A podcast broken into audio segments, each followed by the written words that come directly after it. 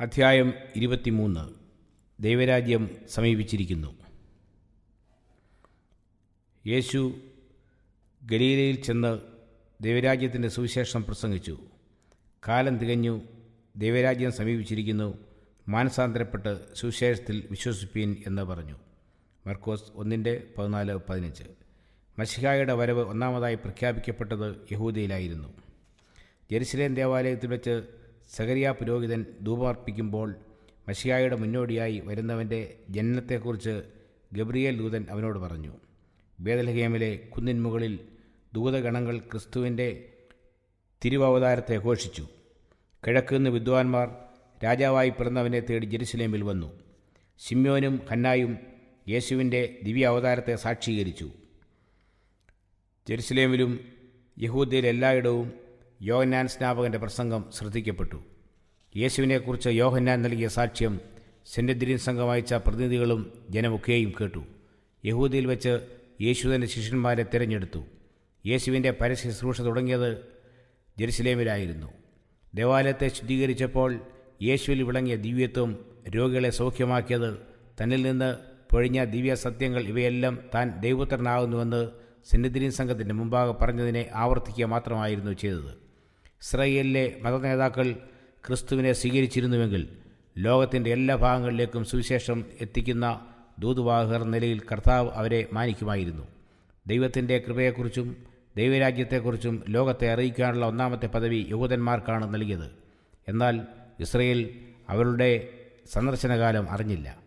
യഹൂദ നേതാക്കളുടെ അസൂയയും അവിശ്വാസവും യേശുവിനോട് പരസ്യമായ വിദ്വേഷത്തിലേക്ക് അവരെ നയിച്ചു. അവരുടെ ഹൃദയങ്ങൾ യേശുവിൽ നിന്ന് അകന്നുപോയി. സെന്നിദ്രീൻ സംഘം ക്രിസ്തുവിന്റെ ദൂതിനെ നിരാകരിക്കുകയും ക്രിസ്തുവിനെ വധിക്കുവാൻ ദൃഢനിശ്ചയം എടുക്കുകയും ചെയ്തു. അതുകൊണ്ട് യേശു ജെറുസലേമിൽ നിന്ന് പിൻവാങ്ങി. മതനേതാക്കളിൽ നിന്നും പുരോഹിതന്മാരിൽ നിന്നും ന്യായപ്രമാണത്തിൽ അഭ്യസനം ചെയ്തുകൊണ്ടിരുന്നവരിൽ നിന്നും എല്ലാം യേശു പിൻവാങ്ങി. തന്റെ ദൂത് നൽകുവാൻ വേറൊരു വിഭാഗത്തിലേക്ക് യേശു തിരിഞ്ഞു. സകല ജാതികൾക്കും സുവിശേഷം എത്തിക്കുന്നതിന് ആളുകളെ ശേഖരിക്കുന്നതിന് വേണ്ടിയായിരുന്നു മറ്റുള്ളവരിലേക്ക് യേശു തിരിഞ്ഞത്. ക്രിസ്തുവിന്റെ നാളുകളിൽ സഭാ നേതൃത്വം പ്രകാശത്തെയും ജീവനെയും തിരസ്കരിച്ചതുപോലെ ഓരോ പിൻതലമുറയിലും സംഭവിച്ചിട്ടുണ്ട്. യഹൂദയിൽ നിന്നുള്ള ക്രിസ്തുവിന്റെ പിന്മാറ്റത്തിന്റെ ചരിത്രം ആവർത്തിച്ചു കൊണ്ടിരുന്നു. നവീകരണകർത്താക്കൾ ദൈവവചനം പ്രസംഗിച്ചപ്പോൾ തങ്ങൾ ഉൾപ്പെട്ടിരുന്ന സഭയിൽ നിന്ന് വേർപെടണമെന്ന് ചിന്തിച്ചിരുന്നില്ല. എന്നാൽ മത നേതാക്കൾ സഹിഷ്ണുതയുള്ളവർ ആയിരുന്നില്ല. സത്യം ലഭിച്ചവർക്ക് സത്യത്തെ കാത്തിരിക്കുന്ന മറ്റുള്ളവരിലേക്ക് തിരിയേണ്ടതായി വന്നു. നമ്മുടെ കാലത്ത് നവീകരണകർത്താക്കളുടെ അനുയായികൾ എന്ന് അവകാശപ്പെടുന്നവരിൽ പലരും നവീകരണകർത്താക്കളുടെ ആത്മാവാൽ നയിക്കപ്പെടുന്നവരല്ല. ദൈവത്തിന്റെ ശബ്ദം ശ്രവിക്കുന്നവർ വളരെ ചുരുക്കം. അതുപോലെ സത്യത്തെ സ്വീകരിപ്പാനും ചുരുക്കം പേരെയുള്ളൂ. നവീകരണകർത്താക്കളുടെ പാതയെ അനുഗമിക്കുന്നവർക്ക് തങ്ങൾ സ്നേഹിക്കുന്ന മാതൃസഭയെ വിടിയേണ്ടതായി വരുന്നു. വേദപുസ്തകത്തെ സ്നേഹിക്കുന്നതുകൊണ്ട് അപ്രകാരം ചെയ്യേണ്ടി വരുന്നത്. സത്യാന്വേഷികൾക്ക് തങ്ങൾക്ക് ലഭിക്കുന്ന സത്യത്തോട് വിശ്വസ്ത പുലർത്തേണ്ടതിന് തങ്ങളുടെ പിതാക്കന്മാരുടെ സഭയെ വിടേണ്ടതായി വരും. ഗലീലയിലെ ജനങ്ങളെ ജെറുസലേമിലെ റബിമാർ അധസ്ഥിതരായിട്ടാണ് കരുതിയിരുന്നത്. അവർ അപരിഷ്കൃതരും അറിവില്ലാത്തവരുമായ ജനമെന്ന് ഗണിക്കപ്പെട്ടു. എങ്കിലും അവർ കർത്താവിന്റെ ശുശ്രൂഷയ്ക്ക് യോഗ്യരായിരുന്നു.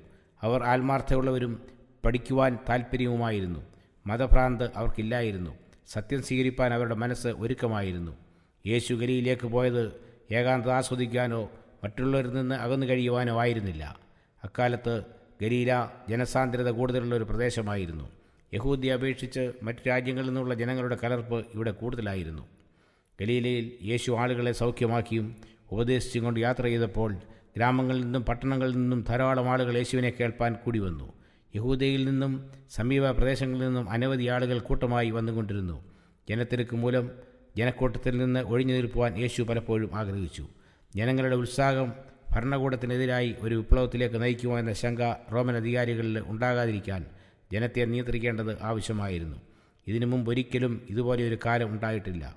സ്വർഗം ഭൂമിയിലേക്ക് കടന്നു വന്നു. ഇസ്രയേലിന്റെ വീണ്ടെടുപ്പിനായി വളരെയധികം താല്പര്യത്തോടെ ഇരുന്നവർക്ക് രക്ഷിതാവിന്റെ കൃപ വിരുന്നൊരുക്കി. ക്രിസ്തു പ്രസംഗിച്ചു. കാലം തികഞ്ഞു.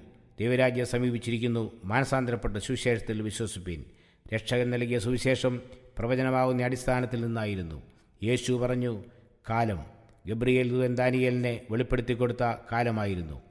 അതിക്രമത്തെ തടസ്സം ചെയ്ത് പാപങ്ങളെ മുദ്രയിടുവാനും അകൃത്യത്തിന് പ്രായച്ചിത്തം ചെയ്ത് നിത്യാനീതി വരുത്തുവാനും ദർശനവും പ്രവചനവും മുദ്രയിടുവാനും അതിപരിശുദ്ധമായതിനെ അഭിഷേകം ചെയ്യുവാനും തക്കവണ്ണം നിന്റെ ജനത്തിനും വിശുദ്ധ നഗരത്തിനും എഴുപത് ആഴ്ചവട്ടം നിയമിച്ചിരിക്കുന്നു. ദാനിയേൽ ഒൻപതിന്റെ ഇരുപത്തിനാല്. പ്രവചനത്തിൽ ഒരു ദിവസം ഒരു വർഷമായി ഗണിക്കപ്പെടുന്നു. സംഖ്യ പതിനാലിന്റെ മുപ്പത്തിനാല്. എഹസ്കേൽ നാലിന്റെ ആറ്. എഴുപത് ആഴ്ചവട്ടം അഥവാ നാനൂറ്റി തൊണ്ണൂറ് ദിവസം നാനൂറ്റി തൊണ്ണൂറ് വർഷങ്ങളെ കുറിക്കുന്നു. ഈ കാലഘട്ടത്തിന് ഒരു ആരംഭം കൊടുത്തിരിക്കുന്നു. അതുകൊണ്ട് നീ അറിഞ്ഞ് ഗ്രഹിച്ചു കൊള്ളേണ്ടത് എന്തെന്നാൽ ജെറുസലേമിനെ യഥാസ്ഥാനപ്പെടുത്തി പണിയുവാൻ കൽപ്പന പുറപ്പെടുന്നത് മുതൽ അഭിഷക്തനായ ഒരു പ്രഭു വരെ ഏഴ് ആഴ്ചവട്ടം. അറുപത്തിരണ്ട് ആഴ്ചവട്ടം കൊണ്ട് അതിനെ വീതിയും കിടങ്ങുമായി കഷ്ടകാലങ്ങളിൽ നിന്ന് തന്നെ വീണ്ടും പണിയും. ദാനിയേൽ ഒൻപതിന്റെ ഇരുപത്തിയഞ്ച്. ആകെ അറുപത്തിയൊൻപത് ആഴ്ചവട്ടം അഥവാ നാനൂറ്റി എൺപത്തി മൂന്ന് വർഷം അർത്ഥശിഷ്ടാരാജാവിന്റെ കൽപ്പനപ്രകാരം ജെറുസലേം ദേവാലയത്തെ പുതുക്കിപ്പണയുവാൻ ആരംഭിച്ചത് ബി സി നാനൂറ്റി അൻപത്തിയേഴിലെ ശിശര കാലത്തായിരുന്നു എസ്ര ആറിന്റെ നാല് ഏഴിന്റെ ഒന്ന് ഒൻപത്. ഈ വർഷം മുതൽ നാനൂറ്റി എൺപത്തിമൂന്ന് വർഷം പൂർത്തീകരിക്കപ്പെടുന്നത് ഏഴ് ഇരുപത്തിയേഴിൽ ശിശിരകാലത്താണ്. പ്രവചനപ്രകാരം അഭിഷക്തനായ പ്രഭു വരെ മഷിക ഈ കാലഘട്ടം എത്തുന്നു. ഏഴ് ഇരുപത്തിയേഴിൽ യേശു സ്നാനമേൽക്കുകയും പരിശുദ്ധാത്മാവിനാൽ അഭിഷക്തനാകുകയും ചെയ്തു. അതിനുശേഷം ക്രിസ്തു തന്റെ പരസ്യ ശുശ്രൂഷ ആരംഭിച്ചു. കാലം തികഞ്ഞുവെന്ന് കർത്താവ് പറഞ്ഞത് ഈ പ്രവചന നിറവേലിനെ സംബന്ധിച്ചാണ്. ഗബ്രിയേൽ ദൂതൻ ദാനിയലിനോട് പറഞ്ഞു അവൻ ഓരോ ആഴ്ചവട്ടത്തേക്ക് പലരോടും നിയമത്തെ കഠിനമാക്കും. ദാനിയേൽ ഒൻപതിന്റെ ഇരുപത്തിയേഴ്. കർത്താവ് പരസ്യ ശുശ്രൂഷയിൽ പ്രവേശിച്ചതിന് ശേഷമുള്ള ഏഴ് വർഷത്തേക്ക് യഹൂദന്മാർക്ക് പ്രത്യേകമായി സുവിശേഷം നൽകി. മൂന്നര വർഷക്കാലം ക്രിസ്തുവും ശേഷമുള്ള മൂന്നര വർഷം അപ്പോസ്തോലന്മാരും യഹൂദന്മാർക്ക് വേണ്ടി പ്രത്യേകം സുവിശേഷം അറിയിച്ചു. ആഴ്ചവട്ടത്തിന്റെ മധ്യേ അവൻ ഹന്നയാകവും ഭോജനയാകവും നിർത്തലാക്കി കളയും. താനിയൽ ഒൻപതിന് ഇരുപത്തിയേഴ്. എ ഡി മുപ്പത്തിയൊന്നിൽ വസന്തകാലത്ത് യഥാർത്ഥ യാഗമാകുന്ന ക്രിസ്തു കാൽവറിയിൽ അർപ്പിക്കപ്പെട്ടു. അപ്പോൾ ദേവാലയത്തിലെ തിരശീല മുകൾ തൊട്ട് അടിയോളം രണ്ടായി ചിന്തിപ്പോയി. അതോടുകൂടി ദേവാലയത്തിൽ നടന്നു വന്നിരുന്ന യാഗ ശുശ്രൂഷയുടെ പ്രാധാന്യവും പരിശുദ്ധിയും ഇല്ലാതെയായി തീർന്നു ഭൗമിക യാഗശുശ്രൂഷകളുടെ അവസാനം കുറിക്കുന്ന കാലം തികഞ്ഞു. ഒരു വാഴ്ചവട്ടം ഏഴ് വർഷങ്ങൾ എ ഡി മുപ്പത്തിനാലിൽ അവസാനിച്ചു. സ്തേഫാനോസിനെ കല്ലെറിഞ്ഞു കൊന്നപ്പോൾ യഹൂദന്മാർ സുശേഷത്തെ പൂർണമായി തിരസ്കരിക്കുകയായിരുന്നു. പീഡനം ക്രൂരമായി തുടർന്നപ്പോൾ ശിഷ്യന്മാർ പലയിടങ്ങളിലായി ചിതറപ്പെട്ടു. അവർ വചനം സുശേഷിച്ചുകൊണ്ട് അവിടെ സഞ്ചരിച്ചു. അപ്പസ്വല പ്രവൃത്തി എട്ടിന്റെ നാല്. അധികം താമസിക്കാതെ പീഡകനായ ശൗൽ മാനസാന്തരപ്പെട്ട് പൗലോസ് എന്ന നാമധേയത്താൽ അറിയപ്പെട്ട് ജാതികളുടെ അപ്പോസ്തലനായി തീർന്നു. പ്രവചനത്തിൽ ക്രിസ്തുവിന്റെ ഒന്നാം വരവ് ക്രിസ്തു പരിശുദ്ധാത്മാവിനാൽ അഭിഷേകം ചെയ്യപ്പെടുന്നത് ക്രൂശുമരണം ജാതികളിലേക്ക് സുവിശേഷം പ്രവേശിക്കുന്നത് ഇവ വളരെ വ്യക്തമായും ക്രമമായും നൽകപ്പെട്ടിട്ടുണ്ട്. പ്രവചനങ്ങൾ പഠിക്കുവാനും യേശുവിന്റെ ജീവിതത്തിലൂടെ അവ നിറവേറുന്നത് കണ്ട് പഠിക്കുവാനുമുള്ള ഒരു സുവർണാവസരം യുവതന്മാർക്ക് ലഭിച്ചിരുന്നു. പ്രവചനം പഠിക്കേണ്ടതിന്റെ പ്രാധാന്യതയെക്കുറിച്ച് ശിഷ്യന്മാരെ ക്രിസ്തു ഉദ്ബോധിപ്പിച്ചു. ദാനിയേലിന് നൽകിയ പ്രവചനങ്ങൾ സംഭവിക്കുന്ന കാലത്തെ സൂചിപ്പിച്ചുകൊണ്ട് ക്രിസ്തു പറഞ്ഞു വായിക്കുന്നവൻ ചിന്തിച്ചു കൊള്ളട്ടെ മത്തായി ഇരുപത്തിനാലിന്റെ പതിനഞ്ച്.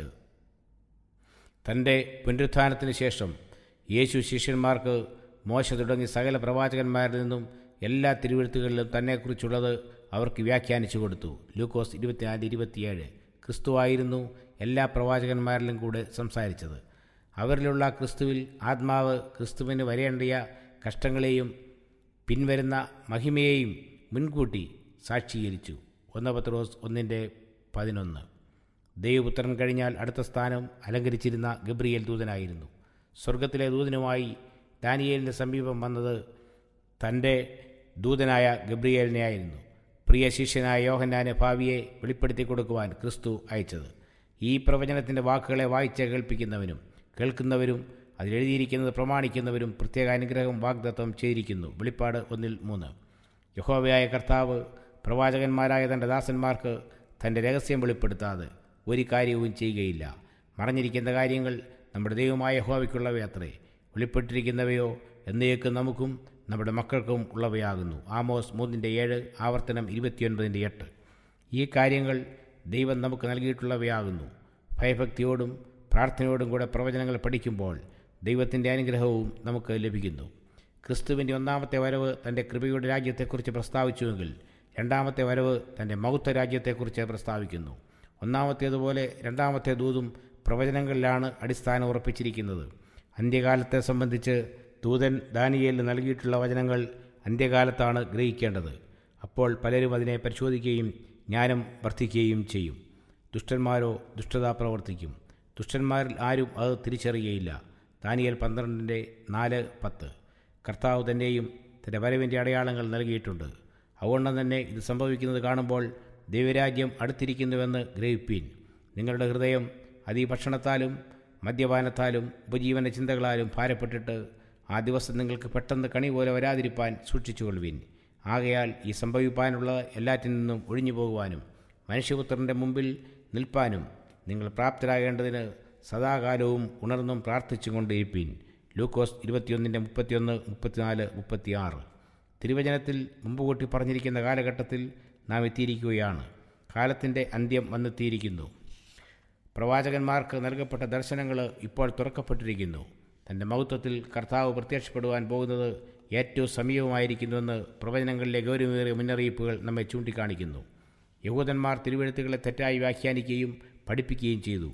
അവരുടെ സന്ദർശനകാലം അവർ ഗ്രഹിച്ചില്ല. ക്രിസ്തുവും ശിഷ്യന്മാരും അവർക്ക് നൽകിയ സേവനത്തിന്റെ കാലങ്ങൾ ഇസ്രയേലിന് നൽകിയ കൃപയുടെ കാലങ്ങൾ ഇസ്രയേൽ നഷ്ടപ്പെടുത്തി.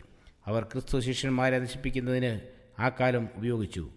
ഭൗമിക സ്ഥാനമോഹങ്ങൾ അവരുടെ ഹൃദയങ്ങളെ കീഴ്പ്പെടുത്തി. ആത്മീയ രാജ്യത്തിലേക്ക് വരുവാനുള്ള ക്ഷണം അവർ നിരസിച്ചു കളഞ്ഞു. അന്നത്തെ പോലെ ഇന്നും ഭൗമിക ചിന്ത മനുഷ്യ മനസ്സുകളെ കീഴടക്കുന്നു. പ്രവചനങ്ങൾ അതിവേഗത്തിൽ നിറവേറിക്കൊണ്ടിരിക്കുന്നു എന്ന വസ്തുതയോ ദൈവരാജ്യം സമീപിച്ചുകൊണ്ടിരിക്കുന്നതിന്റെ അടയാളങ്ങളോ ആരും ഗൗരവമായി എടുക്കുന്നില്ല. എന്നാൽ സഹോദരന്മാരെ ആ നാൾ കള്ളൻ എന്ന പോലെ നിങ്ങളെ പിടിപ്പാൻ നിങ്ങൾ ഇരുട്ടിൽ ഉള്ളവരല്ല. നിങ്ങൾ എല്ലാവരും വിളിച്ചതിന്റെ മക്കളും പകലിന്റെ മക്കളും ആകുന്നു. നാം രാത്രിക്കും ഇരുളിനുള്ളവരല്ല ആകയാൽ നാം ശേഷമുള്ളവരെ പോലെ ഉറങ്ങാതെ ഉണർന്നും സുബോധമുള്ളവരുമായിരിക്കുക ഒന്ന് തെസ്ലോനിക്കർ അഞ്ചിന്റെ നാല് ആറ്.